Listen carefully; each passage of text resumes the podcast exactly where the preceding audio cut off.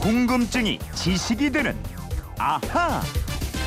네, 지난 한 주 동안 풀어드린 궁금증을 다시 정리해드리는 시간입니다. 주간 아하 김초롱 아나운서입니다. 어서 오세요. 안녕하세요. 네, 월요일에는 제비에 대한 궁금증을 풀어봤는데 왜 제비는 다른 새들처럼 나무에 집을 짓지 않고 처마 밑에 집을 짓는지 이 부분 알아봤죠. 예, 제비는 가을에 강남 갔다가 봄에 다시 돌아온다고 사람들과 달리 신의가 있다 그래서 우리 조상들이 좋아했습니다. 네.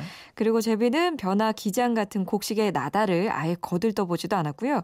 오히려 농 사에 해로운 벌레들만 잡아먹었습니다. 그래서 제비가 처마 밑에 집을 짓는 걸 반겼고요.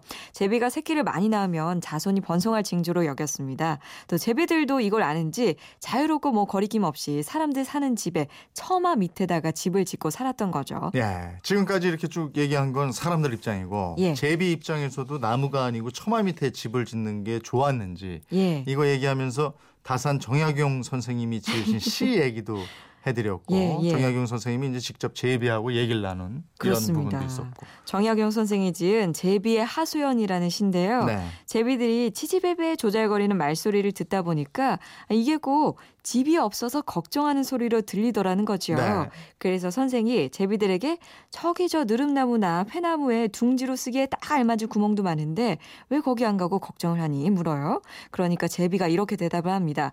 느릅나무 구멍엔 황새가 와서 쪼고요. 회나무 구멍 엔 뱀이 와서 뒤져요. 이런 내용입니다. 음, 그래서 저희는 여기서 살 거예요. 이랬, 이랬다는 거죠. 그렇습니다. 예. 그러니까 제비 입장에서도 힘이 들어도 사람이 사는 집 처마 밑에다가 진흙이나 뭐 지푸라기를 물어다가 집을 짓는다 이런 거죠. 예, 예. 2829님이 제비는 흙집을 지으니까 나무에 지으면은 비바람이 무너지니까 처마 밑에 짓는 게 아닐까요 하셨고요. 음. 4303님은 빈 제비집 사진과 함께 또 한 3, 4년째 오던 그 제비가 올해는 안 오네요. 기다렸는데 보고 싶어요 이러셨어요. 오, 예. 아니 왜 안 올까요? 그러게. 다른 네. 집에 갔나? 내년에 꼭 왔으면 좋겠네요. 네. 그리고 또 4598님, 7315님 등등 여러분들이 제비는 가족 중에 뱀띠가 있는 사람이 있으면 집을 안 지어요라고 음. 하셨는데 이거 진짠지 한번 확인을 해봐야겠습니다. 그러게요. 가족 예. 중에 뱀띠가 있다는 걸 제비가 어떻게 뭐 알고 안 온다? 그러게요. 이거 재밌네요. 그리고 화요일에는 물고기 이름이 뭐뭐치 뭐뭐어로 끝나는 게 많은데 어떤 차이점들이 있는가 이거 알아봤죠? 예, 치로 끝나는 계열의 물고기들은 대부분 몸에 비늘이 없다고 합니다. 반면에 어로 끝나는 물고기들은 비늘이 있고요. 근데 이것도 100% 그런 건 아니고 뭐 대체로 그런 경향이 있다는 거고요. 또 치자 물고기는 인공 양식이 대체로 불가능한 반면에 어는 양식이 가능하다는 것으로 구분하기도 합니다. 그리고 제사상에는 치자 생선이 못 올라갔죠? 예. 그리고 반면에 이제 어자 생선은 올라가고. 예, 예. 예. 옛날에는 한자인 고기 어자로 끝나는 물고기를 좀 더 귀한 것으로 대접했다는 해석이 있는데요. 요즘도 어로 끝나는 물고기가 치로 끝나는 물고기에 비해서 조금 가격이 높긴 합니다. 음. 그리고 치로 끝나는 물고기를 비롯해서 모모이, 모모리로 끝나는 물고기는 옛날부터 자주 받거나 먹었던 어류들이고요. 그래서 좀 더 친근하게 이름을 붙이다 보니까 치나 이자가 붙게 됐다 이런 해석도 있습니다. 0121님인데 미꾸라지도 생선일까요 하셨는데 예, 미꾸라지 생선이죠? 생선이죠. 추어라고 하잖아요. 생선 맞고요. 잉어모 기름종개과의 민물고기입니다. 진흙 속에서 들어가서 휴면을 취하기도 하고요. 물속 산소가 부족한 경우에는 장으로 공기 호흡을 하는 물고기입니다. 음.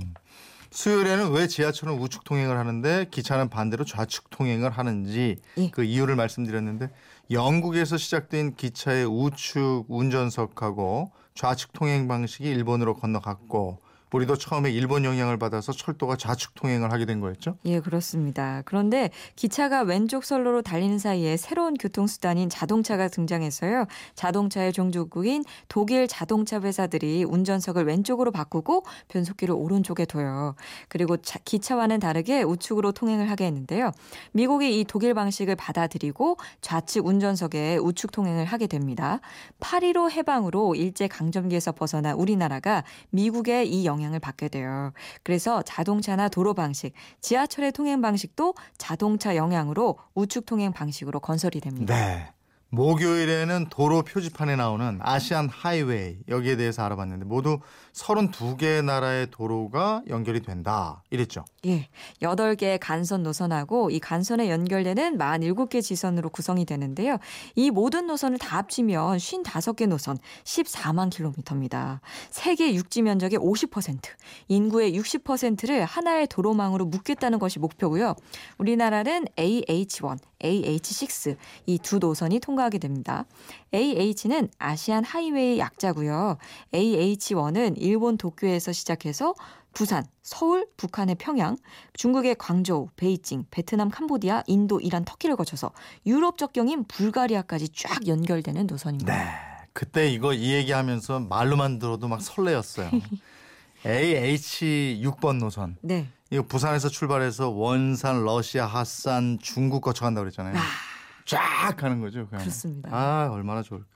제비부터 아시안 하이웨이까지 이번 주도 다양한 궁금증을 풀어봤는데 그건 이렇습니다. 청취자들의 궁금증, 호기심은 정말 끝이 없는 것 같습니다. 네. 예. 여러분 덕에 저희가 잘 살고 있습니다. 고맙습니다. 더 많이 보내주십시오. 지금까지 주말판 아하 김초롱 아나운서였습니다. 고맙습니다. 고맙습니다.